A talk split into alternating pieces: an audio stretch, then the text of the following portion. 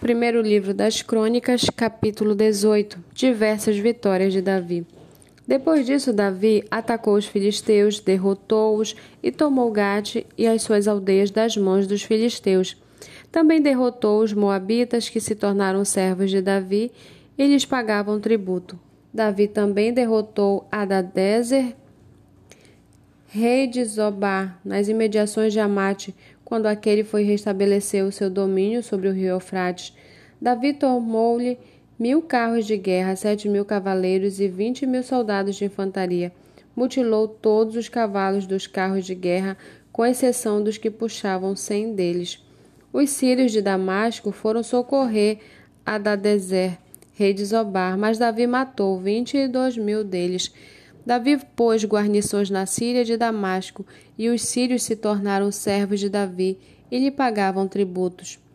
E o Senhor dava vitórias a Davi por onde quer que ele ia. Davi tomou os escudos de ouro que eram usados pelos oficiais de Adadezer e os trouxe a Jerusalém, também de Tibate e de Cum, cidade de Adadezer. Davi tomou grande quantidade de bronze de que Salomão fez o mar de bronze, as colunas e os utensílios de bronze. Quando Tou, rei de Amate, soube que Davi tinha derrotado todo o exército de Adadezer, rei de Zobá, mandou seu filho Adorão ao rei Davi para o saudar e cumprimentá-lo por ter lutado contra Adadezer e por havê-lo vencido.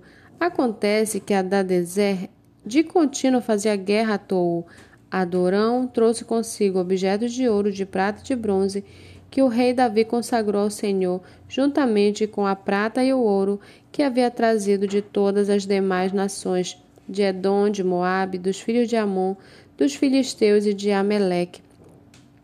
Também Abisai, filho de Zeruia, matou dezoito mil edomitas no Vale do Sal, pôs guarnições em Edom, e todos os edomitas se tornaram servos de Davi e o Senhor dava vitórias a Davi por onde quer que ele ia.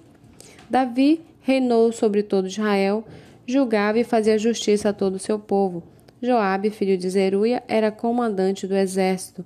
Josafá, filho de Ailude, era cronista.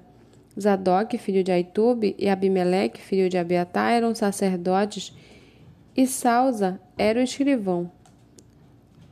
Benaia, filho de Joiada, era o comandante da guarda real. Os filhos de Davi, porém, eram os primeiros ao lado do rei.